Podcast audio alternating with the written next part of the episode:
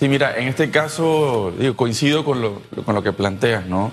Luego de, de los, procesos y los sucesos de octubre y noviembre de este año, pues hay mucha expectativa de la ciudadanía luego del fallo de la Corte que fue publicado en Gaceta Oficial casualmente el día 2 de diciembre, sábado 2 de diciembre, eh, por parte del Ministerio de Comercio e Industrias. Eh, recibimos la comunicación de la Corte el día 4 de diciembre del fallo y al día siguiente emitimos la comunicación a la, a la, a la empresa minera en relación de la ejecución de, del fallo. Yo quiero aprovechar también esa pregunta para reiterarle algo a la, ciudadanía. En este momento, luego de la comunicación de parte del Ministerio de Comercio e Industrias, técnicamente la mina estaría cerrada. ¿no? no hay actividad minera en este momento dentro del proyecto.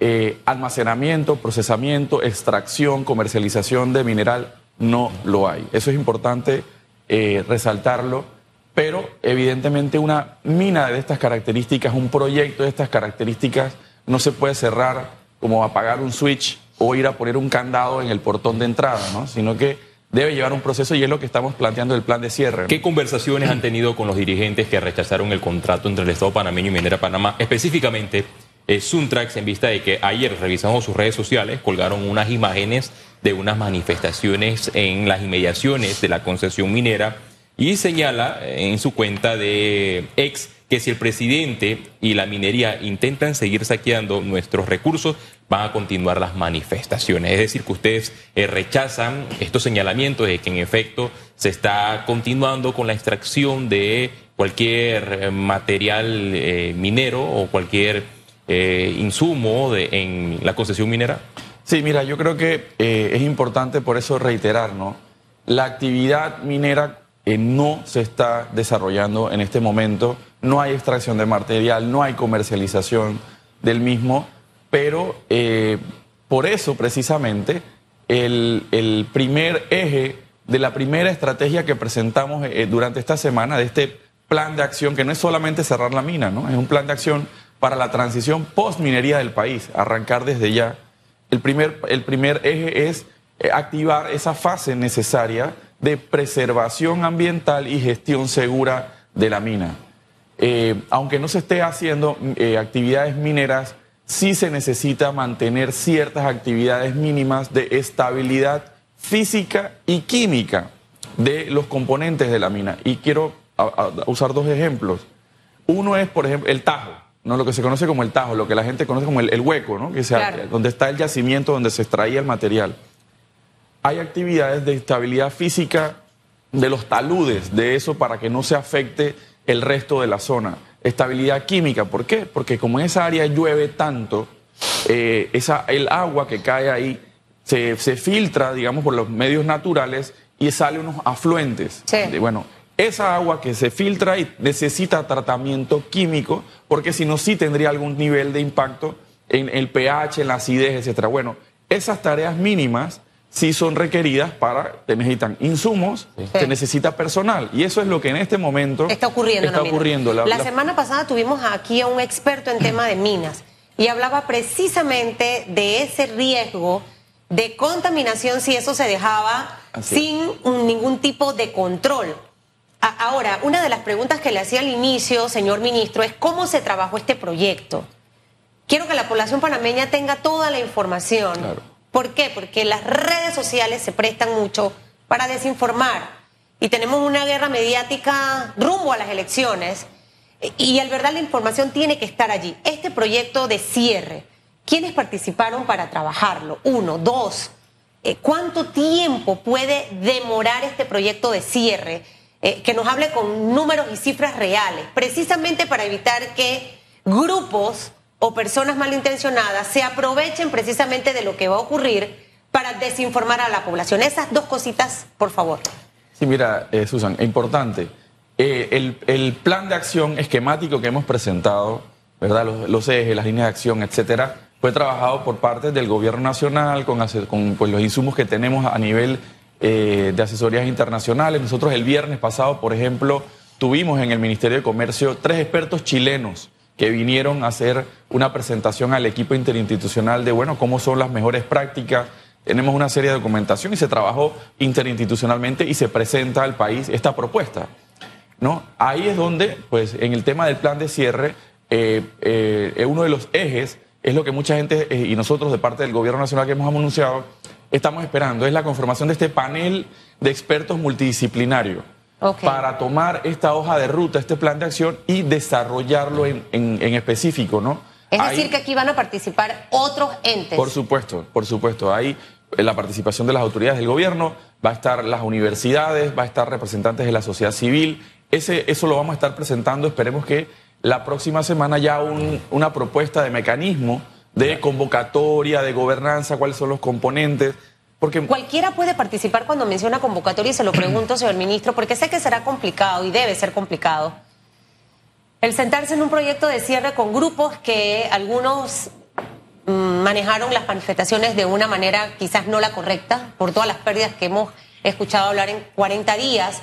Eh, ¿Está contemplado sentar a Suntrack? ¿Está contemplado en esa convocatoria? ¿Está la puerta abierta para que Suntrack también se siente eh, y pueda aportar en, este, en esta hoja de ruta del cierre de la mina? Sí, mira, ahí creo que hay que resaltar un concepto que, hemos planteado, es cierre ordenado de la mina. ¿A qué nos referimos con ordenado?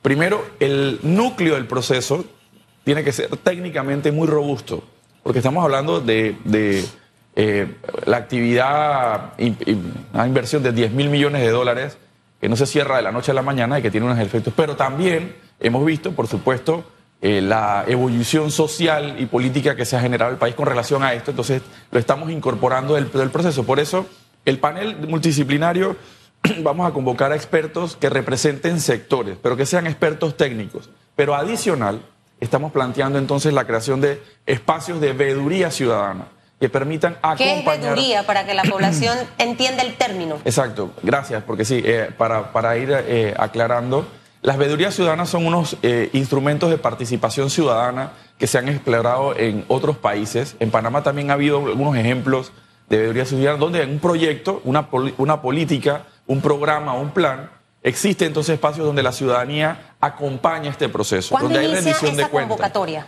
Debe estar iniciando en mes de enero, ¿no? Mes de enero. El cronograma, el cronograma que presentamos eh, a partir del mes de enero, entonces estaría ya el inicio de la convocatoria tanto del panel de expertos como de estos espacios que permitan tener vasos comunicantes. Yo creo que eso es importante nada más para, para resaltarlo. El, el, núcleo y el centro es un panel de expertos multidisciplinario, universidades, representantes de los sectores ambientalistas, de, las personas que estuvieron conversando en la discusión, eh, en, esto, en este caso, y aparte, complementariamente, el proceso de, rendición de cuentas, de, participación, van a, vamos a tener estos ¿Dónde se van a reunir? todavía no tenemos definido. ¿Quién va a, moderar? Esto va a ser heavy. ¿Quién va a moderar? Y segundo, para que, para que pueda Félix preguntar, ¿cuánto tiempo puede tardar este proceso de cierre? Hemos visto la experiencia de Costa Rica, por ejemplo, aquí, hermano país, que hasta hace poco se terminó el proceso de cierre de una de sus minas. Estamos hablando de un proyecto que relativamente no es tan nuevo. ¿De cuánto tiempo pudiéramos estar hablando de ese proyecto? Porque ustedes se irán el 30 de junio y la próxima administración va a tener que continuar con este proyecto de cierre. Sí, eh, mira, yo creo que ahí fundamental en cuanto a los plazos, ¿no? Un proyecto minero de estas características eh, en condiciones normales, podría estar tardando en su cierre entre 7, 8 o 9 años el proceso de cierre. La elaboración de un plan de cierres para una mina como esta estaría tomando, puede estar tomando entre 6 y 18 meses. En situaciones normales, eso sí quiero decir, ¿no? En este caso, obviamente, vamos a tener que, como, como decimos en buen panameño, apretar el acelerador en muchos temas, ¿verdad? Y eso es parte de este grupo técnico que va a acompañar. Ahí Nada más para, para resaltar el, proceso, realmente, eh, cuando uno aprueba una mina a nivel internacional, eh, ya ese proyecto debe llevar lo que se conoce como un plan de cierre conceptual, desde que se le autoriza la actividad minera. y cuando ya se ve en la perspectiva del tiempo, que faltan 10 o 5 años para que se agote el recurso, el yacimiento, entonces se empieza a elaborar lo que se conoce como un plan detallado de cierre de minas. Eso es lo que vamos a tener que elaborar directamente, un plan detallado de cierre de mina que puede tardar entre 6 y 18 meses. Justo en esta mesa conformada por distintos sectores, la Cámara de Comercio se ha pronunciado, ha recomendado que sean personas, como usted lo ha indicado, netamente técnicas y evitar que sean personas eh, apolíticas, o sea, que sean personas apolíticas las que conformen esta mesa, es decir, que estén alejadas de la politiquería, pero cómo evitar que personas allegadas a un partido político que quiera buscar protagonismo en medio de un torneo electoral se filtre en esta mesa que van a conformar en los próximos días. Y dos, los expertos y ambientalistas siempre reiteran que el que contamina paga.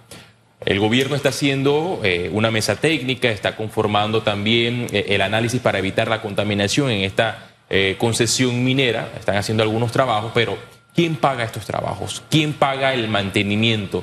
¿Quién paga esos esfuerzos para evitar que la tina R, la colapse? ¿De dónde van a salir esos recursos? Esa es una muy buena pregunta, Félix. en situaciones normales, y repito, hay que siempre hacerle el contraste. En situaciones normales tanto la elaboración de un plan de cierre como la ejecución del plan de cierre lo hace la empresa y lo financia y el costo lo asume la empresa. Pero en situaciones normales, los recursos para financiar ese proceso surgen de la actividad minera, como decía, ¿no? Cinco años antes o diez años antes, cuando ya tú tienes el horizonte que se va a cerrar el, el proyecto, que se va a agotar el material, empieza a hacer una reserva la empresa de sus ganancias, de sus ingresos, reservando para financiar el proceso de cierre. Ese no es el caso que tenemos aquí. En este caso, la minera no puede seguir teniendo ingresos asociados a la actividad minera, así que esa es parte de las definiciones que necesitamos tener. Evidentemente tenemos varias alternativas y las dos alternativas son o lo paga la empresa o lo paga el Estado. Y eso es en las definiciones que estamos determinando y que vamos a poner sobre la mesa también para recibir eh, el apoyo técnico del panel de expertos. ¿Por qué? Porque este panel de expertos no es solamente de ingenieros, de químicos, de físicos, sino también vamos a tener expertos en finanzas, expertos legales que permitan complementar ese proceso. Eso sí, asociado, aunque el contrato ha sido declarado inconstitucional, todavía sigue vigente el estudio de impacto ambiental, que tiene incluso unas fianzas y unas garantías asociadas y eso se mantiene. Y esa es parte de la discusión que tenemos. ¿Por qué? Porque además también va asociado a lo que presentamos en el plan de acción. Primera parte, primera fase, el estado de preservación ambiental y gestión segura y la segunda, iniciar las auditorías. Las auditorías ambientales. ¿Quiénes van a hacer esas auditorías? Esas auditorías son complicadas, señor ministro, porque estamos hablando de muchos equipos en, cada una de las fases de todo este tema minero, eh, para que esa parte me la diga cómo, cómo, cómo van a organizarse para esto. Y lo segundo, eh, todavía no sabemos si vamos a ir a un arbitraje. O sea, ese escenario todavía no está en la mesa porque hasta ahora no lo hemos escuchado y entendemos que hay un lapso legal de casi seis meses de estar en conversaciones con la empresa. Esto es como un divorcio, ¿no? Y tratar de negociar y ver eh, cómo todo resulta positivo, ganar, ganar para ambos, sin que ninguna de las partes sea afectada. Esta relación en este momento con, con, la mina, cómo está y las posibilidades de un arbitraje. ¿Quién hace las auditorías y tema de relación con la empresa minera? Mira, eh, las auditorías para proyectos de esta envergadura hay pocas empresas en el mundo que tienen la capacidad y la potencia para desarrollarlos. Eh, es parte del proceso que queremos, bueno, ¿cómo vamos a hacer esa convocatoria? Ah, ese es parte también del proceso que queremos de retroalimentación con el panel de expertos, ¿verdad? Que nos permitan entonces definir rápidamente quiénes serían, eh, digamos, una lista corta, por decirlo de alguna manera, o larga, dependerá de, las discusiones, de cuáles son las empresas que se pueden desarrollar. Y segundo, en el tema de la elaboración del, proceso, de cómo se eligen, etcétera, ahí estamos pidiendo, eh, tenemos contactos con diversos organismos internacionales. Uno de ellos, por ejemplo, nos reunimos con las Naciones Unidas, el sistema de Naciones Unidas que nos permita también eh, acompañar. Esto se está, eh, es de, las de las entidades que estamos evaluando este acompañamiento.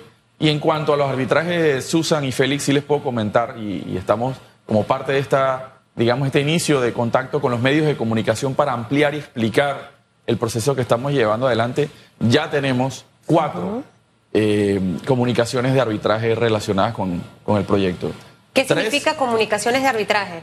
¿Como amenazas? o, no, para que sepan que estamos pensando en irnos a un arbitraje. Sí, se, denominan una presentación de intención de arbitraje. Ese es más o menos el término donde dicen, bueno, nosotros en virtud de esto queremos ir a, un arbitraje y hay un periodo de, eh, esto, de conversaciones. Es decir, que las posibilidades, ministro, lo interrumpo porque para aprovecharlo, las posibilidades de un arbitraje están muy latentes al tener cuatro intenciones ya por escrito entregadas a la administración actual. Efectivamente, ¿no? Ya es, por eso lo planteamos dentro del plan de acción, es la defensa de los intereses porque ya tenemos, son tres eh, relacionados a tratados de libre comercio y uno que ha activado la empresa interpretando que puede invocar el, arbitraje que está contenido en una cláusula del contrato que fue declarado inconstitucional. Ese es el cuarto que se presentó, que se estuvo manifestando uno de los comunicados en Miami, en la ciudad de Miami. Bueno, eso ya hemos recibido la comunicación. Y Esa comunicación, perdone, la reciben por un correo, se recibe, por una carta, recibido conforme usted como ministro ahora que se estrena eh, eh, ¿quién se encarga de, tener esa relación con la empresa de Mina y cómo está esa relación en este momento? Y ahí te digo, Susan, creo que también para, para ampliarle a la ciudadanía, en ese proceso de defensa de los intereses participa el Ministerio Público, ¿no? Por constitución y por ley tiene una función de defensa de la institucionalidad. Estamos trabajando, coordinando, trabajando coordinadamente. También en el Ministerio de Economía y Finanzas hay una unidad especializada en temas de arbitraje que también nos estamos trabajando con ellos.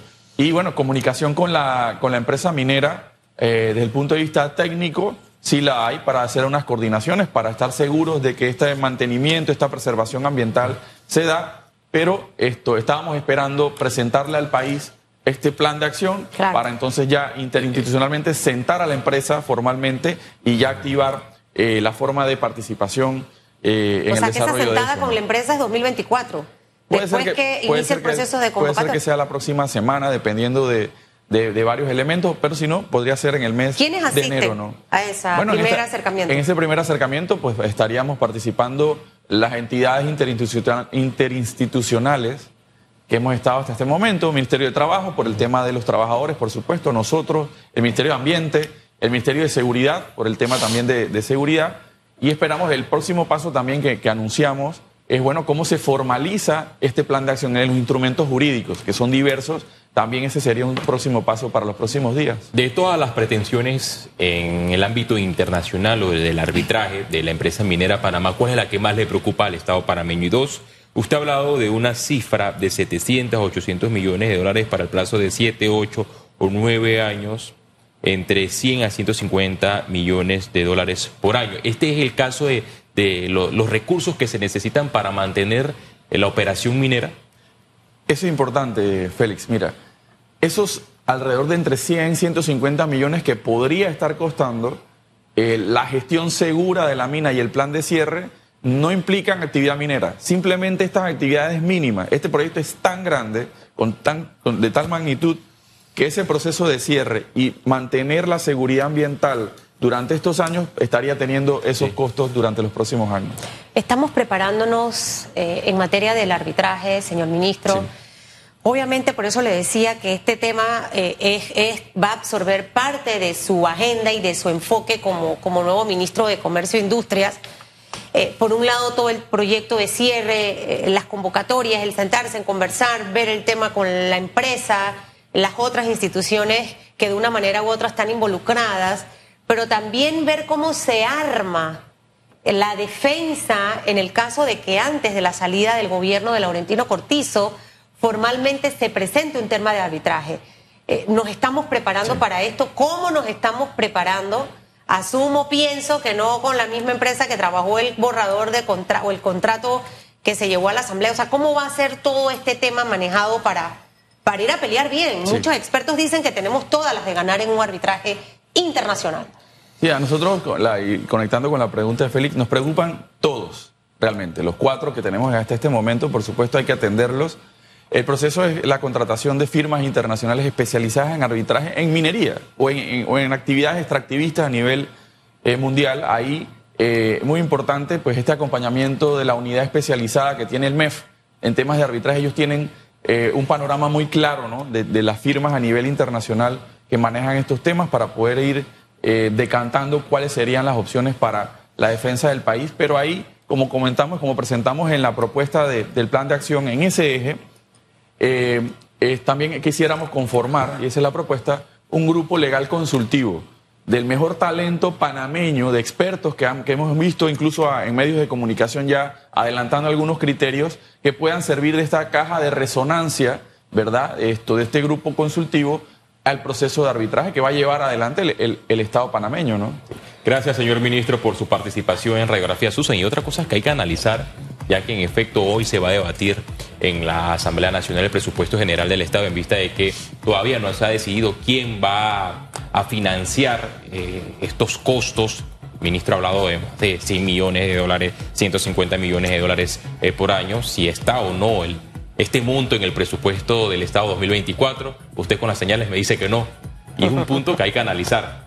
Y lo tendrán que analizar los próximos gobiernos. Hubiese sido irresponsable incluirlo dentro del presupuesto porque al final, como explicaba usted, ministro, aquí hay que negociar. Esto es como un divorcio para que tengamos un poquito más de claro el panorama. Aquí tenemos que negociar y por eso, aunque sea un divorcio, debe existir una buena relación entre el Estado panameño y la empresa para tratar de que sea un ganar-ganar para ambos. Lo que viene no va a ser fácil, pero de seguro como país lo vamos a poder superar. Que le vaya bien, señor ministro, y usted como chiricano